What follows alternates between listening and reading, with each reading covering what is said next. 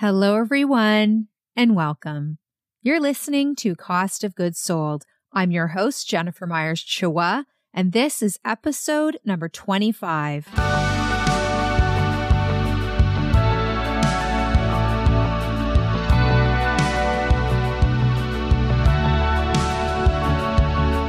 This is Cost of Goods Sold, a podcast about the environmental and social costs of the things we buy. In each episode, we explore topics like sustainability, innovation, social entrepreneurship, the circular economy, conscious consumerism, and how we can all affect change. Be inspired by thoughtful designers and responsible creators and curators using business to create positive impact. And listen to hear the stories of those taking on the world's biggest challenges and making meaningful contributions towards a better future.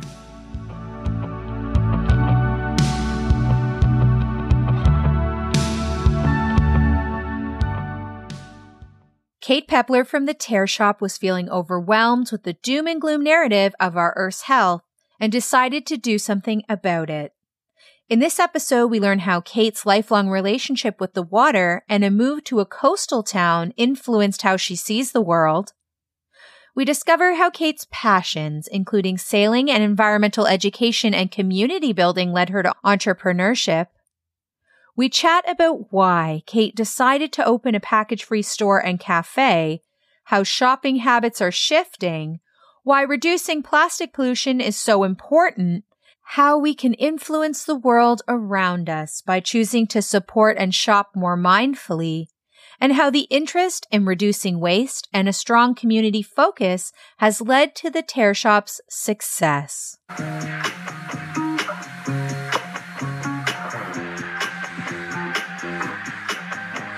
This episode is brought to you by Hip Mommies, carefully curated wholesale merchandise for modern retail.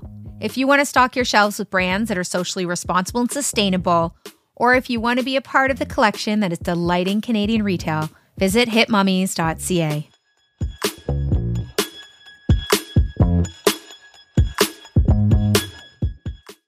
It's summer in Bedford, Nova Scotia, and Kate Pepler is teaching sailing, as she has been for the last few summers. Having grown up with a love for water and the outdoors, Kate felt like she was in her element, and it looked like her future would include spending summers on Canada's East Coast teaching and then sailing south for the winters. But after graduating from university with a degree in sustainability, environmental science, and marine biology, Kate was feeling depressed and overwhelmed by the state of the world. I felt like I spent 5 years studying all the ways that we're just destroying the planet without much like positive focus or here's what has been done, here's what is happening. So after graduating, I started a website called Our Positive Planet, which was really just for like my mental health.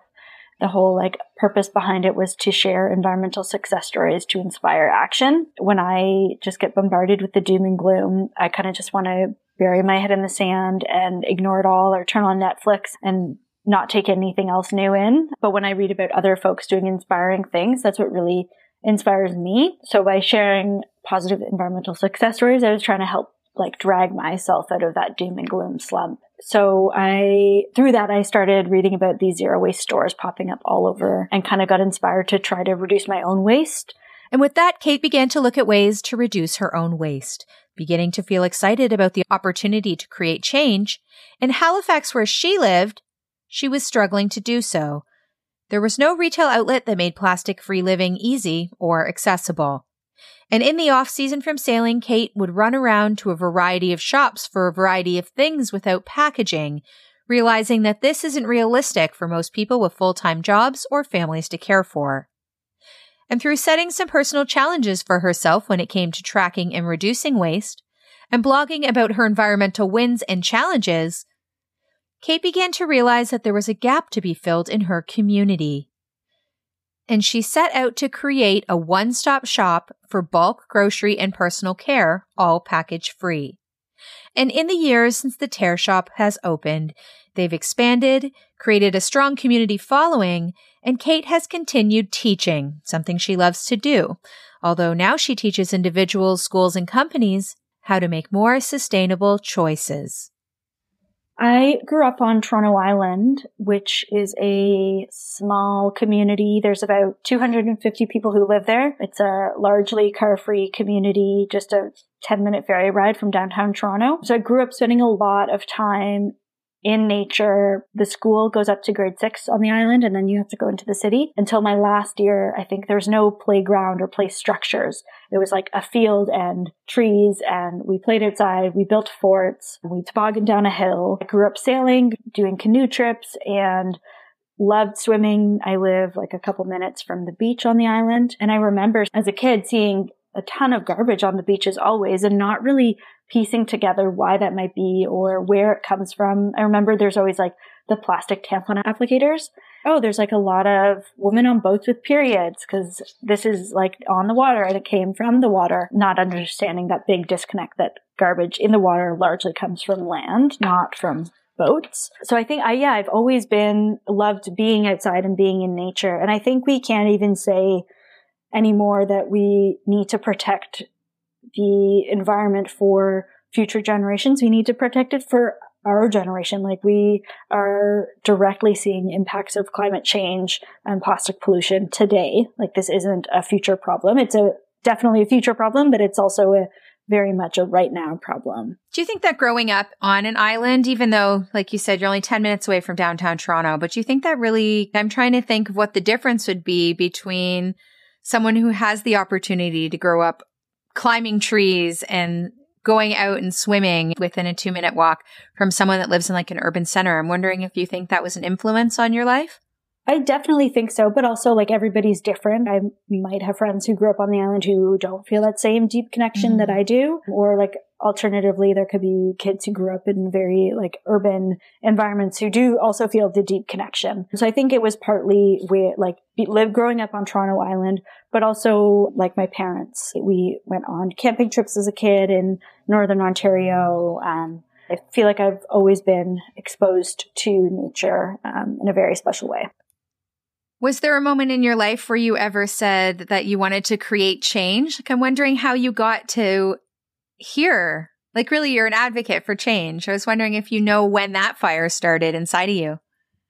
I've never thought about that. I can't think of like a pivotal moment in my life where I was like, I need to be a change maker or create change. Growing up again on the island, like it was a very close community. So we knew all of our neighbors. So I feel like I've always had a deep sense of community that I've loved. I was running the sailing school for 6 years. So through that, like built a big community around the sailing school. Like I grew the participation from like a very small number to like a very, very large number in the time that I was there. And so again, like coming back to that like community and like fostering that community-minded spirit, I think is really important to me. And I think via the Tare Shop have again created another community of people who want to shop differently and want to shop smarter.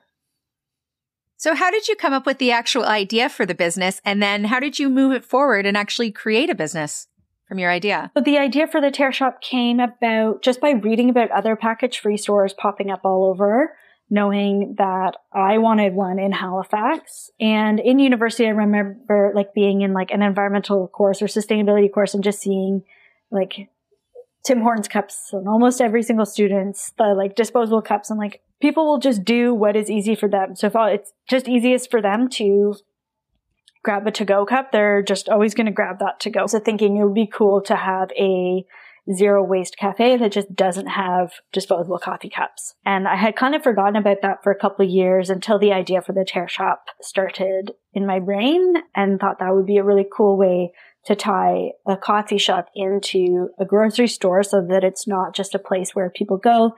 It can then again become a community space, host events, makes it a little bit more of an experience than just going grocery shopping. And then I was home one January visiting my family, and we were all lying on my bed, hanging out, discussing the Tare Shop. It was like very, very early days and dreaming up what the name could be. And I forgot who said it, but maybe my mom or my sister said Tare Shop. Tare is the deduction of the container weight, which ties again into that bulk shopping. And then to start it, I had spent a year or two thinking about the business plan, writing it, putting it down because I was like, I can't do this. I don't know how to run a business. That's a really important step. Any lender is going to need to see your business plan to make sure you know what you're doing.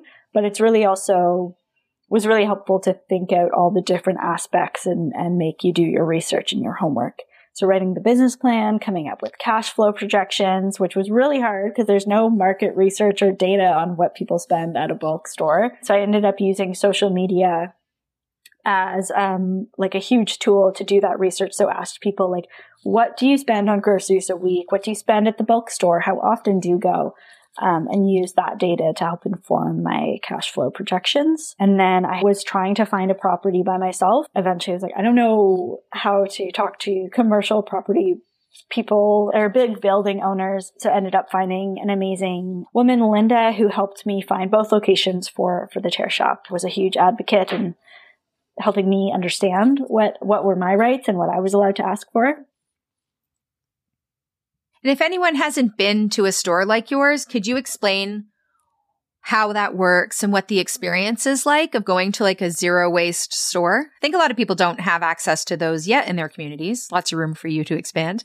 So every store is going to be different. Company or business will have their own way of doing things. So I can speak to what the Tare Shop is like. So you walk in, you bring your own containers, but if you don't have any, we also sell repurposed containers for 50 cents. Just there's already, we don't sell new containers because there's already so many containers in the waste stream already. And so folks can donate their containers to us and we'll wash them and sanitize them. The 50 cents is just to help recoup some of that labor for sanitizing and managing all that. So then you bring your containers up to the counter and the staff will weigh all of your containers. And we've found that to be a really important piece. At some other stores, you weigh your own containers, but we really like weighing the customers' containers because, again, it is a lot of people's first times doing this, or maybe COVID happened and they haven't been in a couple of years, so they forget how things work. When people come in, we have that opportunity to check in, see how they're doing, see how their day's going. And offer up that piece of education. So have they been here before? Do you need a refresher on how it works? And then once the containers are all weighed, we have filling stations. And that was a thing that came out of COVID that will stick around forever for us. Before, we didn't have a designated place where you did your filling. People kind of just like perched up on the countertops or on the coffee tables. And so now we actually have different stations where you can put all of your containers, bring the jar of almonds and chocolate caramels to your station and do the filling there instead of trying to juggle glass jars above the ground. And then the beauty, and one of my favorite reasons to shop package free, is that if you only need a teaspoon of something for a recipe, you can literally just buy a teaspoon. This was probably Thanksgiving, Canadian Thanksgiving, so late October. Mid-October, I don't know. But we had just been open and a dad came in who was visiting their kid and was cooking the Thanksgiving meal, and the kid didn't have any of the right spices. So the dad came in and bought like exactly the number of teaspoons of each spice that he needed to make their family tradition meal. And that was so cool because I think that really just like highlights you don't need to buy a huge quantity if you just need a little bit. And then, yeah, so once you fill up all of your containers, you bring them back and the staff deducts the container weight from the total, hence the name Tare. And when you began to stock your shelves, when you've opened your store and you've began to stock your shelves and you began to look into conventional goods that are available through wholesale, did you find anything surprising? What has surprised me pleasantly is the number of local suppliers who are willing to work with us and trade containers back and forth so that we don't have their products packaged. That's been a really happy surprise, and like so grateful for all of our suppliers. There hasn't been anything that's been like too shocking or too surprising. But one thing that I did that was pretty interesting for bringing in products, when we opened the first store, I think it was literally like 40 products that we stocked. And these were things that I had, again, used the social media to ask people what they wanted us to sell. And I picked the most important ones or the most common ones. And then we've brought products in and we've grown our offerings based on customer requests. So the only products that haven't moved or haven't sold well are the ones that I brought in that nobody had asked for. So that way we know what we are selling, people want, and it won't go to waste. And I assume that your background in sustainability does give you a unique advantage here. But has it influenced how you make purchasing decisions when you are shopping for your store? I think being really cautious, especially with any of the lifestyle products, making sure that I'm researching them to make sure that the company is one that we align with and want to work with, and even just down to values and avoiding greenwashing. Which is unfortunately very, very common now, is being eco and natural and sustainable is very trendy, making sure that the companies are doing what they're saying they are doing. Yeah. As someone who owns a distribution company myself too, one of the things that is always top of mind for us, and it's really the impacts of shipping goods and packaging. And it's something that I think that most people don't consider. They'll go into a store, they'll think, oh, it's local, because they're only thinking about how they're getting that from the shelf into their own home. But they're not necessarily thinking about how it got here in the first place. What are the costs associated with creating something like a traditional retail store in terms of environmental impact? What else are you considering that we're not thinking about? That's such a great question, because even when I was living, I still live low waste, but I used to have the trash jar that I recorded my waste in, because I think that's a great tool to understand the type of waste you're creating. But even then, that's not the whole picture. You don't see the waste that the store had, the packing material that it came to them in. You don't see all of the upstream waste as well. So I think the upstream waste is a huge piece that we don't see.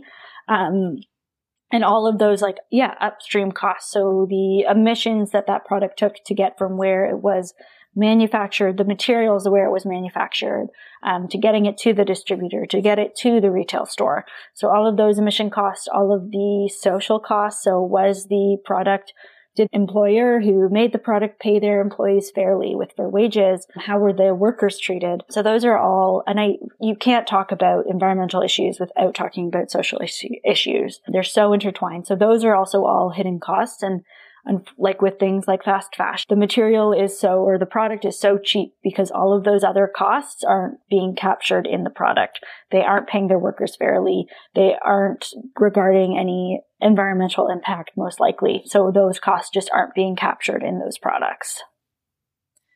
And so you've achieved B Corp certification. Congratulations. As a small business owner,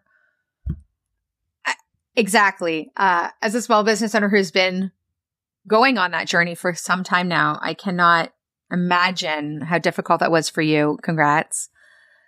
But I'd like to talk about what certifications like that mean to you. So if you're sourcing products at wholesale, are you looking for certain certifications? And what does that tell you about the products that are certified? I was just wondering how important certifications are to you as someone who is in retail. Yeah, definitely. If we are deciding between two companies, one is B Corp certified and one is not, we'll pick the B Corp certified. As the consumer or somebody purchasing, it just takes away that research that you might want to do before looking into a product, because you know that the company's been through a rigorous process to get certified. You know that they are doing what they're saying they're doing. They're putting their money where their mouth is, whatever that saying is. And they're committed to, as B Corp slogan, they're committed to using business as a force of good. So obviously companies need to be making money to be successful, but at least my definition of success is so much more deeper than that, because I think a lot about impact and the impact that my company has. So yeah, for certifications like B Corp are so good because they are helping to spread awareness and this movement of using business to create change and be a force for good is catching on and just gaining in popularity, which is so important. And yeah, I forget where I was going with that. One thing that I love to add to this conversation, or one thing that I love to ask whenever this comes up, is how do you think that impact business is resonating with consumers? Do you think that consumer behavior is shifting at the same pace that business owners are starting to think about impact? I think a couple things. I think that the business owners who are on top of it and aware of these trends and thinking this way, They're probably moving a bit quicker than the consumers, but I think the consumers are catching up. And already, like, I feel like in the last couple of years, consumers are getting smarter and more aware of the impacts that products have, that businesses have, and are starting to demand different and demand better and demand more transparency from the places that they shop at. So I think that businesses who aren't thinking, and that's not saying everybody has to be B Corp certified, but businesses who aren't being transparent and aren't being forthright about what the impact that their businesses have, I think they will lose customers and they will lose some of their customer base because of that, for sure. If you're enjoying this podcast, please consider taking the time to rate and review it on Apple Podcasts or wherever you listen. It helps us spread the word about the project and about brands that are truly making a difference. On to the show. So you started the shop with feedback from people on social media, giving you input into what to stock your shelves with, which I love. But what was the moment that you realized that this could work or that people would actually be interested in supporting a business idea like this? When we announced the business on social media, it was such a scary thing because once you put it out there, you can't take it back. You cannot do it, but you can't take it away. And like right away, within the first couple of weeks, I was flooded with messages and emails and then messages from social media of people saying that they were so excited to shop this way. And they were so excited for the Tare Shop to open because they've been trying to reduce their waste and it just hadn't been possible or accessible to them. So right away, that was like a pretty good, like, okay, we're good. This is going to work. And then you run all the numbers that you can guess and can make up educated guesses for your cash flow projections. And almost right away, my numbers, the sales were way better than I ever expected them to be. More people were excited to be shopping this way. A lot of people in the direct community shopped because it was just closer than driving or walking to the bigger stores farther away. So that was another like, okay, like we've got this. This is going to work. And another thing that I wasn't expecting at all, but pretty much from even before we opened, every week we would get messages, when are you opening up a Tare Shop in this community, this city, this town, this province? So all over the country, I've had requests for Tare Shops. So that was another really cool thing that I didn't expect, that so many people would be so into this idea and wanted a Tare Shop in their community. Within your social media and looking at your community and this real community feel that you have built with your followers. And one of the things that I think really makes your store special to the people that love you, really, is that you do a lot of other things in order to be accessible. Can we talk about your accessibility initiatives within your shop? Because I think that they're really exciting and interesting to talk about. Yeah, so that was we would never open up a Tare Shop in a building, like even just base level building that wasn't accessible. Folks with physical disabilities or mobility aids already have such a hard time navigating especially really old cities like Halifax.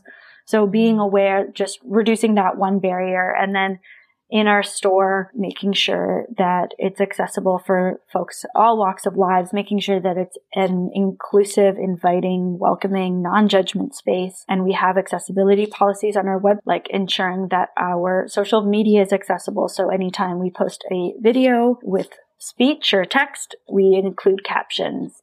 Anytime that we post a photo, we have an image description, and our hashtags use camel case, which just means that the first letter of each hashtag within the hashtag is capitalized. Making sure that we, like, even as simple as like having kids' toys in the space so that it's a bit easier for a parent with young kids to come and shop. They can plop their kids down in front of the toy bin or books. The kids can play while the parents do their shop. And that's been such a special thing for us. I love the scent-free thing too, because we're a scent-free family. Yeah. Even like there's so many things that you, as somebody without any barriers or accessibility needs, that you might not even think about. It's like all of the cleaning products that we use are scent-free. And we do sell scented products, but they're all closed so they don't smell in the space. And then like lights and sounds, we're always happy to turn the music off or pause the music dim the lights. They're all on dimmers if somebody needs to. So we don't have like designated times. Like I know Walmart might, or some other big stores might have designated times, but we're happy to do that at any point of the day. In your journey, and specifically throughout the pandemic, have you encountered any other really big challenges? Not including COVID? I think COVID has just maybe amplified some of our challenges as small business owners.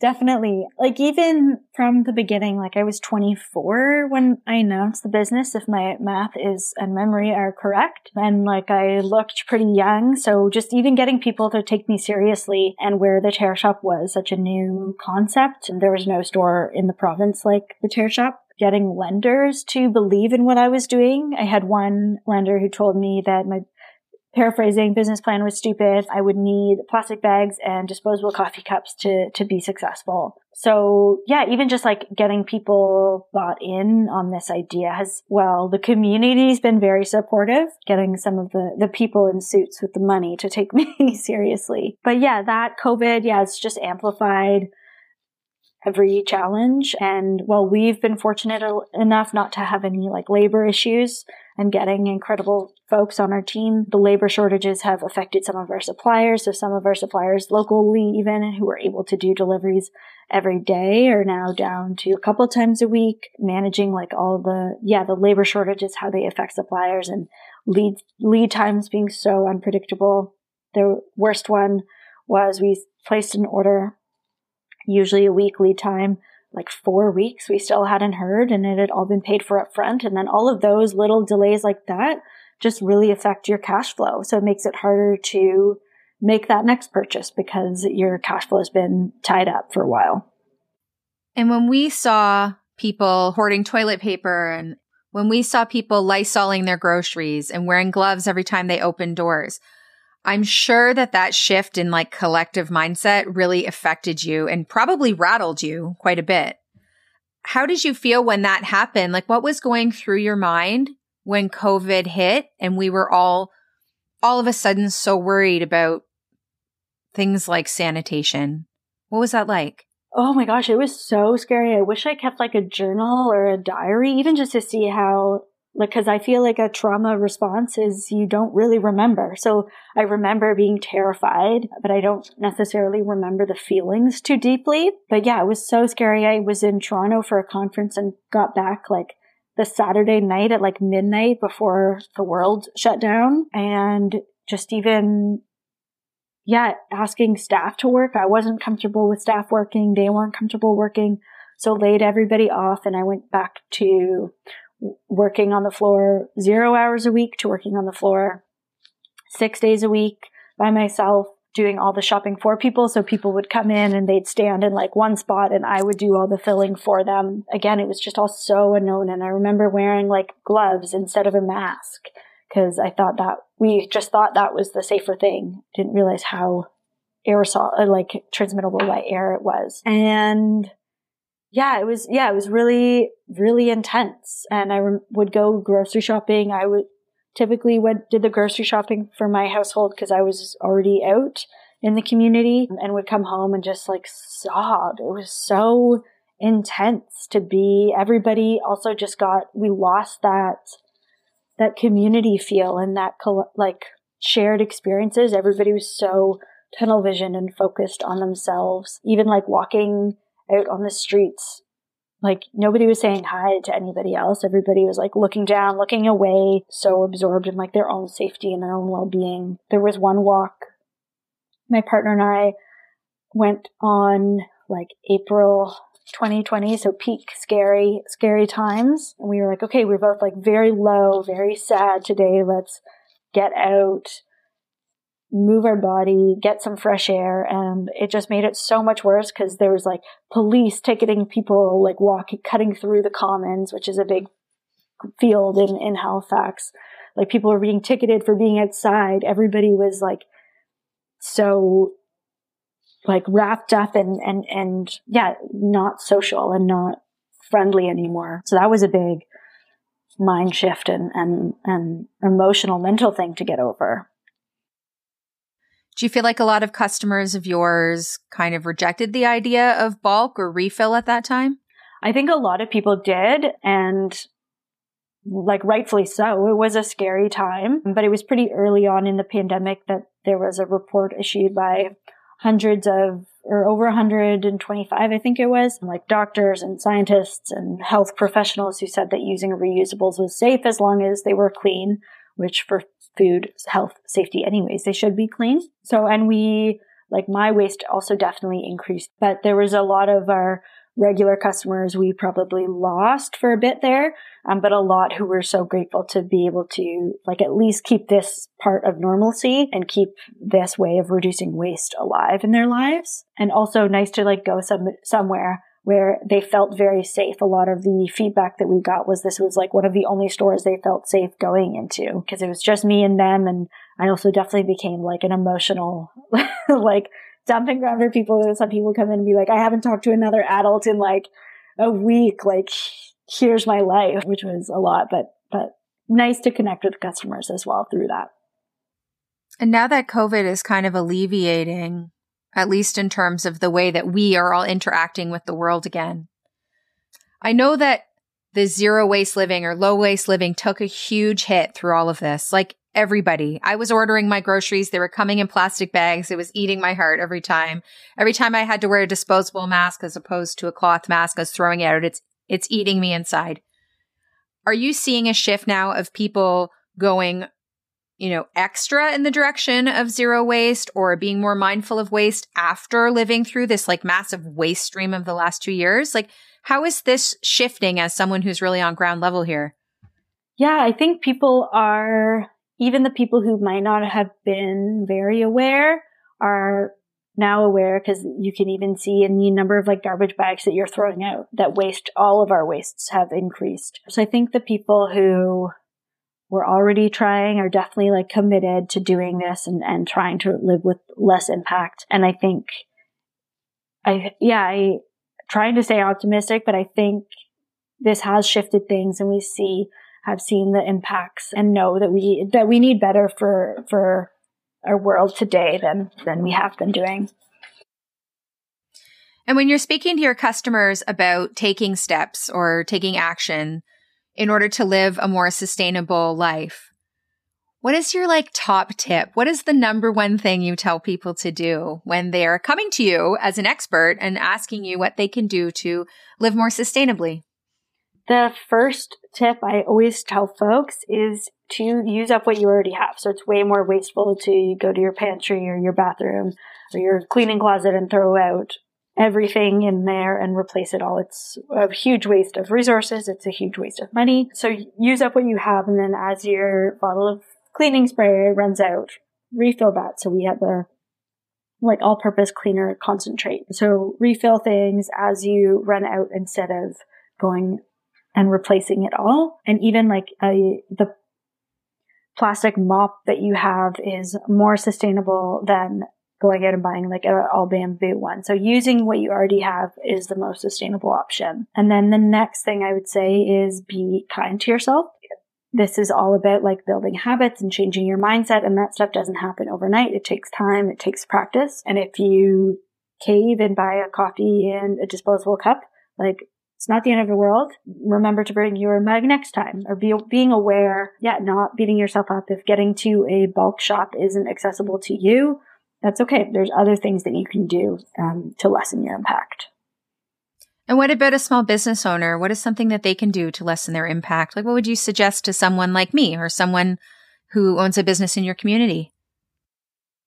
That's a great one. I think being really like doing your research. The number of business owners that have asked me about the compostable coffee cups, they're not actually compostable in the majority of municipalities. They go to the landfill, and just something compostable in the landfill isn't necessarily better than something not like a piece of garbage in the landfill. So in the amount of business owners I've had who've asked me, and I'm like, I hate to tell it to you, that's not compostable. I mean, they've spent more money per cup or whatever the product is on this like green, sustainable, compostable cup than they normally would have. So they've wasted a lot of money. So yeah, do your research. It takes a little bit of time, but at least in HRM, there's waste educators who are always really happy to chat and answer questions. So tap into the resources in your community and do your research before buying like a green product. And I think B Corp was a really big eye-opener for me, at least, in terms of that kind of stuff, of course, like really evaluating our business, which we already thought we were doing great. You know, we already had been so mindful of all these decisions, but going through the B Corp process has really opened our eyes to making those small changes. But one thing as an outsider at first in B Corp, when I wasn't involved at all and I had never really heard about it before, I did know that sustainability was a big part of B Corp, and I knew it was about protecting the earth. But what I did not know was that B Corp has such a community focus. And I was wondering, since you've gone through B Corp and gone through the certification, how have you chose to, what's the word? How can we say this? How are you benefiting your community? I'm wondering what your community action-oriented events are.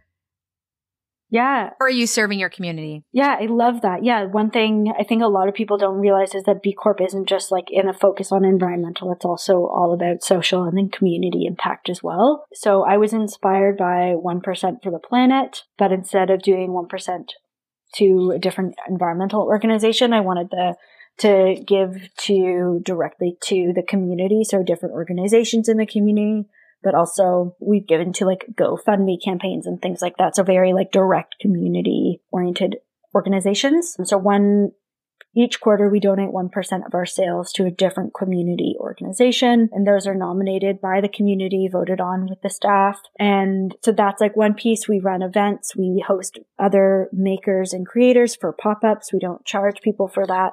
It's just a way to like bring people into the space, and especially after COVID, regain some of that community feel to the space. And yeah, like offering up our space, offering up our platform to community members, sharing things, amplifying voices is really important to us. And what about our children or the children in your community, the adults of the future? How do you think that the work that you've done is impacting them? Like, what do you think about the future of Halifax or the future of all of us as we explore zero waste? I think kids are so smart, and yeah, educating the kids is a huge piece of this. I think that's how like the recycling initiatives started. They went into schools and educated all of the kids, and the kids went home and taught the parents how to recycle. So yeah, making sure that we are educating the kids and not necessarily, like, not sugarcoating things, but doing it in a way that inspires them to create change or to change up habits or to encourage their parents to change up habits or guardians instead of, like, scaring them, because I definitely got scared in university. And whereas I think if I had been inspired, it would have been, like, I would have emotionally felt different for sure. And so educating kids in a way that inspires them. So I love going into schools and giving talks and talking to youth groups. I've done a ton of those, especially pre-COVID. I'm wondering if you've heard, I've seen a couple memes lately and I haven't explored it at all, but like grocery shopping in the 1950s and how different it was from now. Have you seen these memes? I think I've seen like one, but one thing that I didn't expect when we opened, I kind of expected like young women to be our primary target market. But what I didn't expect was like 60-plus-year-olds to come in and be like, this is how we used to shop. This is amazing that we can shop this way again. So yeah, plastic is a new invention. It hasn't been around forever. And all shopping used to be package or plastic free.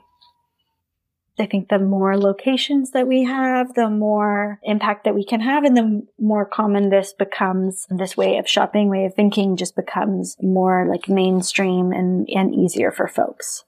And do you think we're going to get there? Yes, I do. If you want to learn more about Kate, package-free living, and how to shop her carefully curated collection of low-waste goods, visit thetareshop.com. Looking to learn more about zero waste and the steps you can take to reduce plastic in your life? There are a lot of tips and resources on the Tare Shop's blog.